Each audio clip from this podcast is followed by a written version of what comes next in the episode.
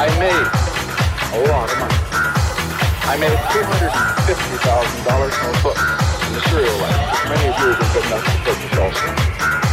In the practice of law, and I'm not claiming I was worth it, but apparently former vice presidents and presidents are worth a great deal to law firms. I did worth 50000 But in also in that period,